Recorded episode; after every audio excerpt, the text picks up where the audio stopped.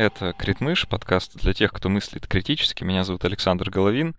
И сегодня напротив меня никого нет. Э, этот выпуск э, весьма особенный по сразу очень многим причинам. А, во-первых, я записываю его во время карантина один у себя дома в шкафу, Поэтому э, заранее извиняюсь за то, что звучу я несколько иначе, возможно, хуже, чем обычно. Это временно. Э, и, помимо всего прочего, это юбилейный сотый выпуск. Э, ровно 100 выпусков мы сделали с момента начала записи подкаста. И это весьма символичный способ отметить юбилей, сидя на карантине одному в шкафу. Вот. Обсудим, собственно, сегодня э, сам карантин, саму ситуацию вокруг э, карантикул, да, новое слово, которое я выучил. Обсудим э, роль медиа во всем этом, порассуждаем о цифрах, о том, что будет после, что будет после, когда все это закончится, можно будет выйти из шкафа, и изменится ли мир как-нибудь после этого. Я говорю спасибо нашим патронам на сервисе patreon.com. Ребята, особенно в это время огромное спасибо за поддержку. Э, это невероятно ценно. Я понимаю, что сейчас у многих проблемы э, с финансами и вообще э, экономика трещит по швам. Поэтому спасибо огромное тем, кто вновь подписывается, тем, кто не отписывается в такое непростое время. А, благодаря вам шоу может продолжить существовать даже в виде меня одного внутри шкафа. Вот, поэтому спасибо вам еще раз. Не смогу отблагодарить вас достаточно, но надеюсь, что даже так, такое слово благодарность это уже что-то. А, книг на этой неделе мы разыгрывать, к сожалению, тоже не будем, потому что они остались в студии, а доступ туда сейчас несколько затруднен. Вот, но мы все возобновим, как только будет возможность. Вот. А, ну что ж, ребят, давайте приступать. Э, много есть что сказать. И вообще, а, начать, наверное, стоит с того, что у нас в середине, ну или почти в конце февраля уже выходил выпуск про коронавирус, где мы с биологом Катей Умниковой обсуждали э, всю эту ситуацию. И если вы его сейчас послушаете или вообще вспомните, если слушали до этого, э, мы там, ну как сказать, не то чтобы не воспринимаем всерьез, а несколько преуменьшаем преуменьшаем масштаб трагедии, вот, э, ну, сделайте скидку, это было давно, это было в феврале, тогда еще не было, а, не было все понятно, и было меньше данных, э, в общем, мы не знали, что вот так все обернется. Вот, поэтому а, немножко так э, пренебрежительно относимся. В общем, я честно думал, что все это закончится а, ну вот, примерно в апреле, да, ну, как видите, апрель наступил, и все не собирается заканчиваться, а, вроде только начинается, вот, поэтому а, однозначно требуется некоторый апдейт, вот, и сегодня я попытаюсь его дать. Uh, мое мнение тоже изменилось. Если раньше я думал, что окей, это все просто очередная эпидемия, каких было много, то сейчас я склонен считать э, нашу ситуацию весьма уникальной. Думаю, что в истории человечества, ну, такое, конечно, было, но э, на нашем с вами веку, скорее всего, нет. Uh, по крайней мере, я не могу вспомнить ни одного такого же события, которое по своему масштабу, магнитуде, вообще по, по влиянию на мою личную жизнь сравнилось бы с сегодняшним, сегодняшней пандемией. А, знаете, я пару дней назад полностью ощутил, насколько это все масштабно и глобально. Вот на каком примере. А, есть одно шоу на Ютубе, которое я смотрю, оно выходит еженедельно. Uh, и я, ну, оно уже много лет выходит, и я несколько отстал, да, я uh, сейчас смотрю контент, который выходит в феврале прошлого года, выходил в феврале прошлого года, и, то есть я на, на год uh, назад.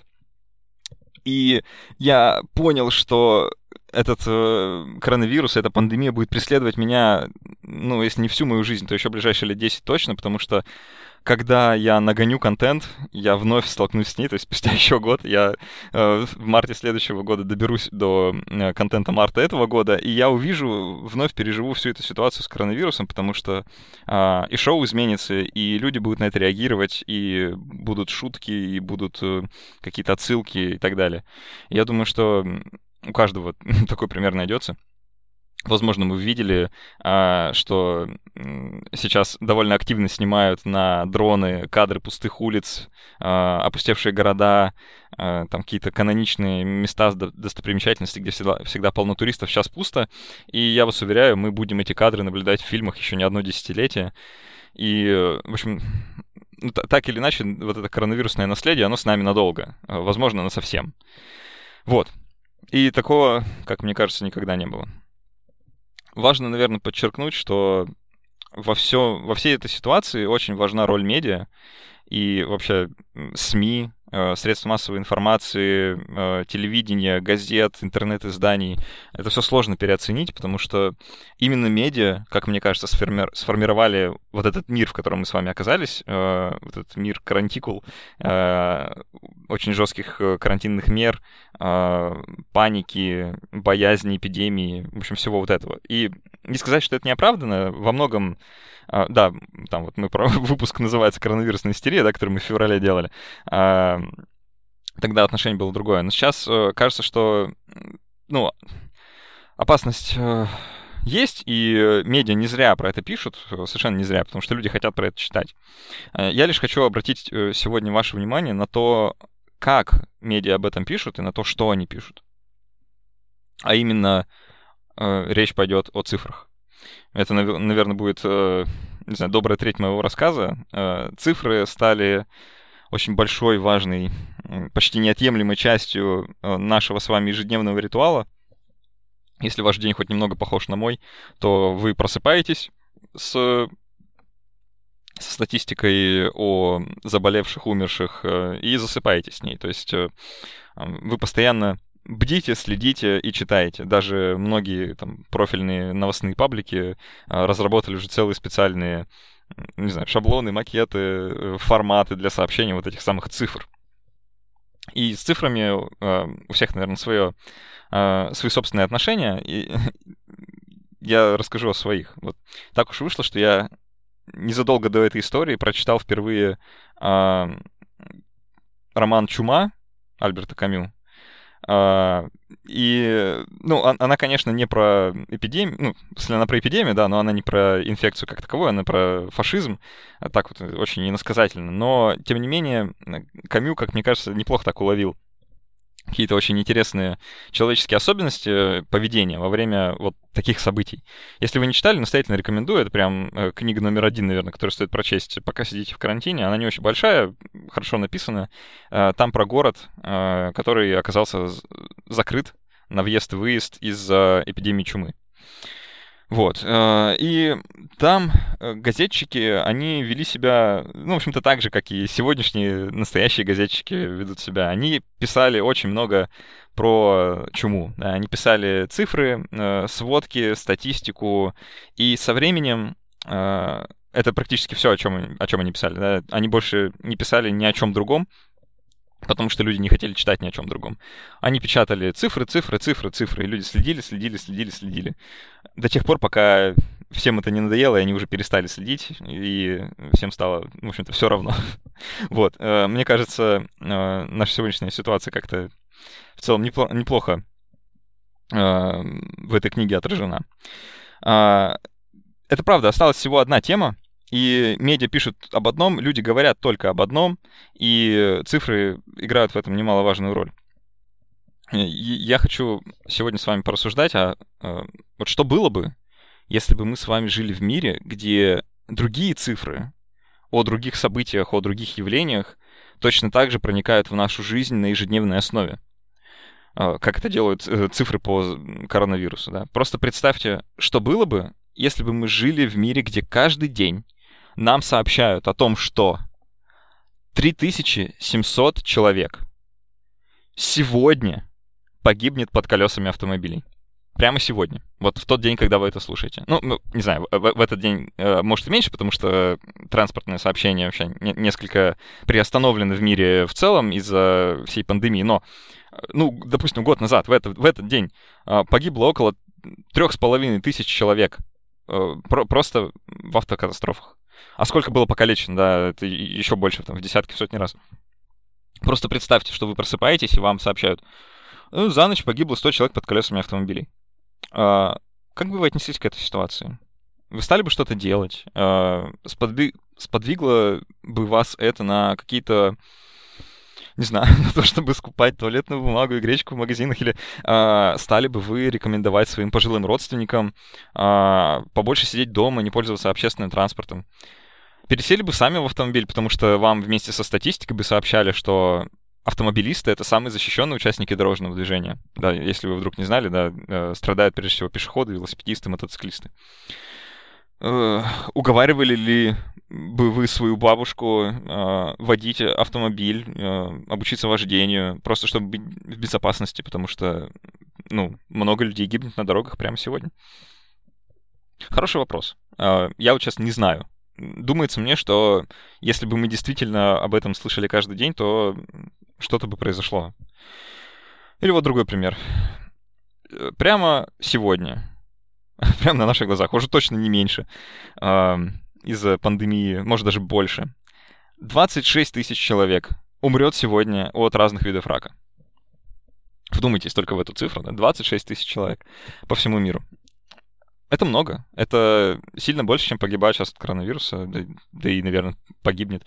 А, вообще, онкологические заболевания — это в целом причина смерти номер два сразу после сердечно-сосудистых заболеваний.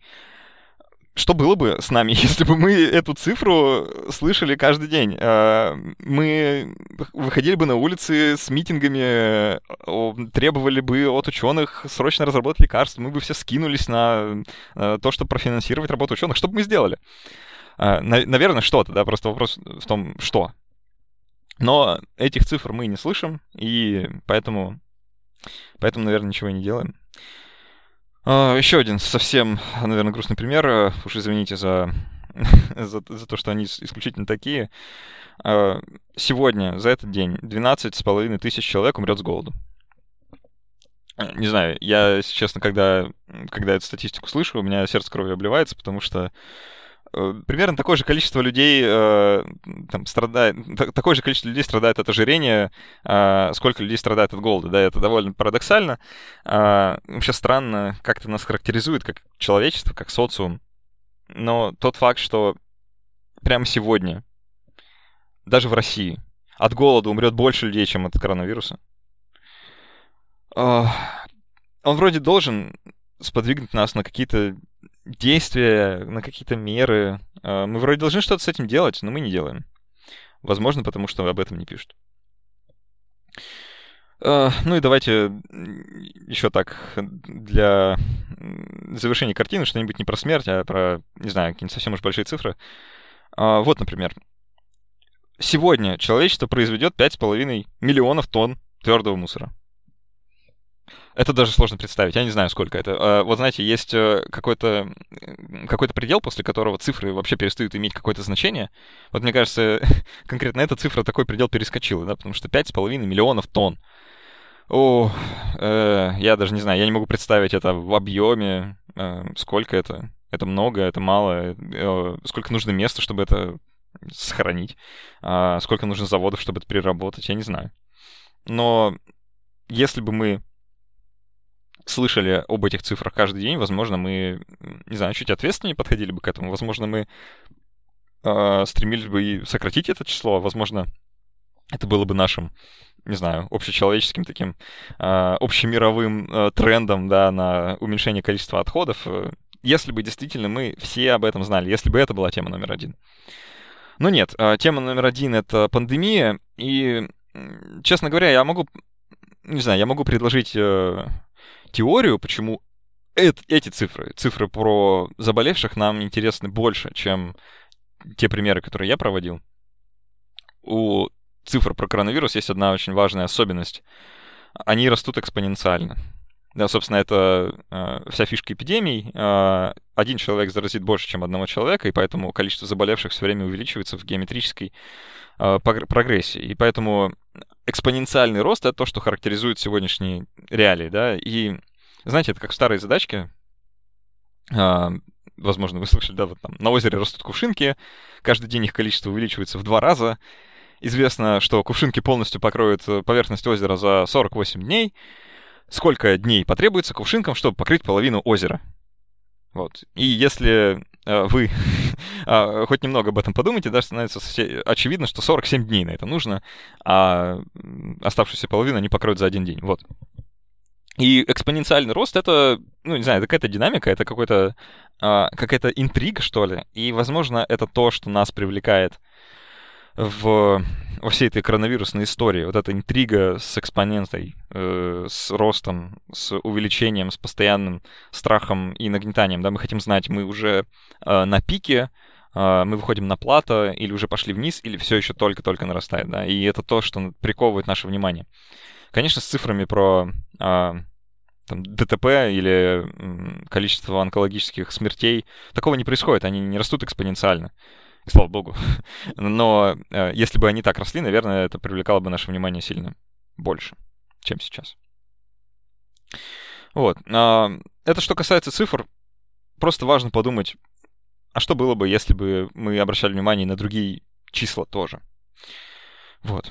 А, это все подводит меня эм, ко второй, наверное, половинке сегодняшнего выпуска про то, в каком мире мы окажемся завтра, и что с нами будет. Да, здесь э, я постараюсь просто порассуждать, рассказать какие-то свои соображения, э, потому что рано или поздно это все закончится. Вот, вопрос в том, как и когда. э, и важно понять, что станет с миром, изменится ли он как-то, выучим ли мы какие-то уроки, э, если да, то какие. У меня нет каких-то точных ответов на эти вопросы, но я постараюсь э, как-то поразмышлять, да. Во-первых, стоит понять, что произойдет с экономикой, потому что э, тотальный локдаун, вообще карантинные меры, они неизбежно отзываются на бизнесе, да, на э, ну, вообще на экономике, на экономических цепочках, на э, поставках, на производстве, потреблении, всем вот этом. И, конечно, э, ситуация довольно серьезная, да. Э, стоит ожидать какого-то экономического кризиса, но он уже, в принципе, наступил, и после кризиса, э, как всегда, должно наступить какой-то э, какой-то подъем, и, судя по всему, весь вопрос состоит в том, э, насколько длительно мы задержимся внизу, да, как, насколько быстро будет этот подъем, когда он случится. То есть может ситуация развиваться двумя, двумя не знаю, сценариями, да. Есть э, положительный сценарий, когда мы такие, окей, сейчас э, э, пандемия очень быстро закончится, так же быстро, как началась, и примерно, к, не знаю, там, э, последней четверти этого года мы уже наверстаем экономические темпы э, прошлого года. И в таком случае, наверное, э, ну, все, все будет как раньше, то есть ничего особо не изменится, и экономика встанет на ноги снова так же быстро, как и легла, да, возможно, там рыночки как-то перекроятся, какие-то игроки уйдут, какие-то новые придут, а, место освободится, будет занято кем-то иным. Вот, в целом это плохая новость для отдельно взятых людей, но хорошая для человечества в целом. А, это хороший сценарий, да, это если все будет хорошо, пандемия закончится, не будет никакой второй волны. Вот если плохой сценарий, да, если, во-первых, пандемия затянется, а потом еще будет э, вторая волна заболеваемости, потому что мы выйдем из карантина раньше, чем э, это стоит делать. Э, что будет тогда? Вероятно, мы задержимся в этом на этом экономическом дне, может быть, даже на пару лет. И, не знаю, в сети полно уже всяких экономических оценок от э, разного рода видных экономистов. Я сам не экономист, поэтому не могу судить, но судя по тому, что они пишут, такое вполне возможно, да, и э, Штаты, э, Европа, э, собственно, регионы, да, которые пострадали больше всего, они могут не нагнать темпы 2019 года аж до 2024. И это очень серьезно. То есть там э, падение ВВП в Европе прогнозируют где-то на уровне 10% ВВП. Это очень много, это прям безумно много. Это, это то, что нам аукнется так, как э, мы себе даже представить не можем. Все это все очень серьезно, и какой из этих сценариев на самом деле будет реализован, мы не знаем. И это, наверное, самая тревожная вещь. Вот. Потому что от этого многое зависит. И, конечно, так как э, экономика, да, вот таких западных развитых стран э, довольно сильно пострадала и пострадает еще больше, там, США и э, Европа, э, то есть э, вероятность, что Китай, который сейчас вроде бы уже там справился да, с, с пандемией у себя, э, станет новым мировым лидером, вообще экономическим таким двигателем нового мира, да, э, потому что он может возобновить производство и э, как возобновить спрос э, раньше, чем все остальные. И, возможно, Китай как бы станет тем локомотивом, на котором мы из этого кризиса будем выезжать. В общем, э, все довольно быстро меняется, и не знаю, если раньше мы смеялись, да, типа там на, над этикетками про сделано в Китае, и Китай был такой э, фабрикой всего мира, то, возможно, э, из-за всей этой ситуации с коронавирусом все поменяется, может даже с точностью да наоборот. Вот это будет очень забавно и иронично. Вот это что касается экономики. Э, другой момент касается людей и того, что с нами происходит в рамках самого карантина. А, возможно, вы слышали, вы сами там живете в Москве, а, мэрия Москвы, я, вот я сейчас могу что-то напутать, но вроде все так, а, выпустила приложение, которое можно скачать, чтобы получать разрешение на выход из дома во время карантина. То есть это какая-то такая добровольная форма э, слежки, да, вы отчуждаете часть своих каких-то гражданских прав и свобод э, с целью улучшения какой-то, не знаю, карантинной ситуации. Э, и вот это очень интересный вопрос. Э, насколько мы как общество готовы на подобные жертвы, да? Мы готовы разрешить государству влезть в нашу частную жизнь и, скажем, дать доступ э, ну, разрешить следить за нами буквально, да, и там штрафовать в случае нарушения нами э, нашего, нашей собственной самоизоляции. Доверяем ли мы государству настолько, чтобы это сделать? И самое интересное, если мы сейчас готовы поступить с этими свободами, то насколько готовы мы будем делать это в будущем? Вот когда пандемия закончится, э, то есть, ну, один раз, да, переступив через этот порог, э, через него уже легче переступать. Скажем, вот установим мы себе э, там тотально, не знаю, сейчас э, совсем экстраполирую, да, все население Земли, да, вот там в каждых своих государствах, у каждого на телефоне стоит э, вот это устройство слежки. Э, они обещают его, ну, приложение, да, для слежки, они обещают его не использовать, но в случае чего будут там следить. Насколько мы готовы э, на это, как общество, да, вот так глобально, ради как бы нашего же блага. Это не знаю, мне лично сложно вот к этому выработать отношение. А, мне кажется, что я не готов. То есть я, я, я бы не смог э, разрешить там кому бы то ни было следить за мной, даже ради моего же блага, потому что, ну, не знаю, по, по разным, по многим причинам, да, наверное, у каждого они свои. А, интересно узнать, как вы отвечаете на этот вопрос, да. Э, вот, скажем, в сегодняшней ситуации, если бы а, не знаю, э, введут военное положение и запретят вообще всем выходить из дома под страхом там, какого-то уголовного преследования. Вы скорее за эти меры или против? Вы за то, чтобы вы могли сами, э, в случае чего, если вам очень надо, нарушить карантин, выйти из дома? Или вы за то, чтобы всех и вас в том числе строго контролировали? Вот это любопытно. И мне кажется, э, от ответа на этот вопрос ну, не знаю, много зависит. Возможно, мы даже тут полярно разделимся на два лагеря. И это все подводит меня вот к какому тезису. Возможно, из-за всей этой истории с пандемией как-то изменится наше представление о ценности человеческой жизни. Uh, как, как бы это получше сформулировать, да? Вот если сейчас ну, в целом, так, даже с экономической точки зрения, человеческая жизнь — это довольно ценная штука.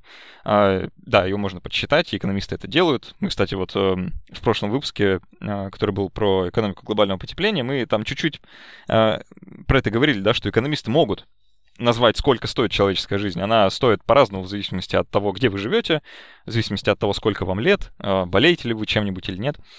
Все это можно посчитать. И в целом получается, что человеческая жизнь довольно ценна в целом настолько цена, что э, жертвовать человеческими жизнями ради каких-то экономических выгод порою нецелесообразно. И ну, это, это хорошая новость. Э, нам, нам, как э, человеческим жизням, да, эта новость должна нравиться.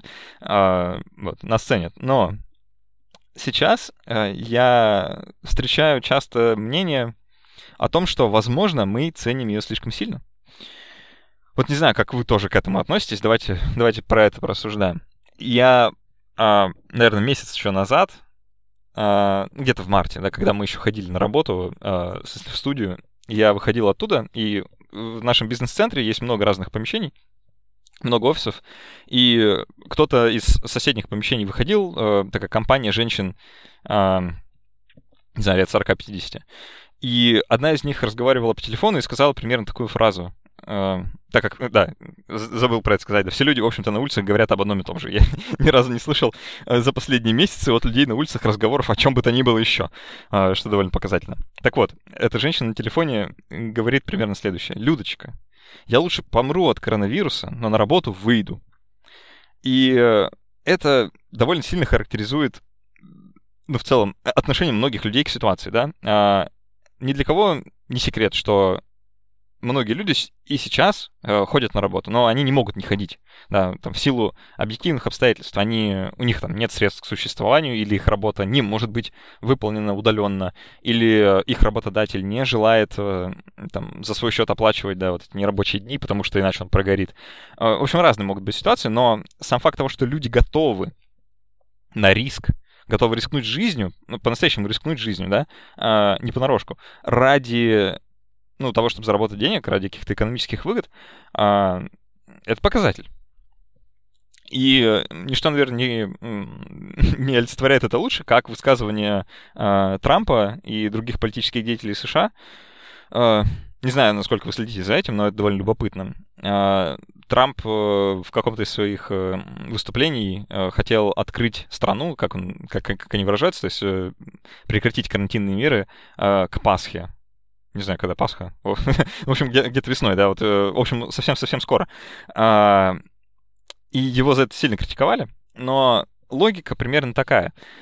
Если мы продолжим карантин, то мы потеряем очень-очень много денег, мы развалим экономику и, по сути, потеряем там, какое-то лидерство, потеряем страну, потеряем э, наш экономический рост, все, все, что мы успели сделать до этого, мы что-то потеряем, и поэтому мы можем рискнуть. И эм, это, мне кажется, довольно сильно отличает, ну, там, а, подходы даже разных государств и вообще в целом разных людей к ситуации, да. Кто-то скажет однозначно нет, что никакой риск не стоит того, чтобы я, э, ну, там, шел на работу, в смысле, никакие деньги не стоят того, чтобы я рисковал, да, и шел на работу, потому что для меня моя жизнь гораздо ценнее, чем какие-то выгоды, возможно, даже не меня, а будущих поколений. А, потому что, да, как правило, в таких политических речах речь-то идет о экономике страны, а не там каком-то личном благосостоянии. А кто-то скажет, что нет, а, для меня там, благосостояние моих детей э, гораздо важнее, чем моя личная безопасность сейчас, и поэтому я пойду на работу прямо сегодня, несмотря на существующий риск. И вот это любопытная вещь, потому что, с одной стороны, даже в отсутствии пандемии, да, там не год назад мы тоже рискуем, как бы, выходя из дома, а, потому что, ну, кирпич на голову упадет банально, да, мало ли способов умереть, но а, просто это так не воспринимается. А сейчас а, вот эта риторика о том, что да, что вы боитесь, вероятность заболеть маленькая, ну, заболеют, ну, умрут там пара пенсионеров, ну, что такого, зато мы а, там экономически кого-нибудь обгоним. А, это, возможно, то, что и в нашей стране происходило еще не так давно, пока а, государственная машина не сменила курс, да. Ну, это, наверное, ну, с одной стороны, логично, а с другой стороны, немножко страшно. И я понимаю аргументы с той с другой стороны. Вот э, не знаю, как вы. Как вам кажется? Вот, э, и, и, напишите в комментариях или в отзывах, или где-нибудь, готовы ли вы сами рисковать, там, ходить на работу сегодня э, ради каких-то экономических выгод, возможно, даже не своих, или нет, и, и безопасность вас, ваших родных и близких для вас сейчас гораздо важнее, чем какие-то будущие э, выгоды. Интересно, что э, кого будет больше. Вот, ребят, это э, примерно то, что я хотел вам сегодня сказать. Это был сотый юбилейный выпуск подкаста Критмыши, который я записываю э, в темном шкафу, наедине э, с самим собой, у себя дома, в условиях карантина э, из-за коронавируса. Э, вот. Спасибо, что слушали. Э, спасибо, что поддерживаете подкаст на Патреоне, особенно в такое непростое время. Это очень ценно. Не болейте. До встречи в следующих выпусках и пока.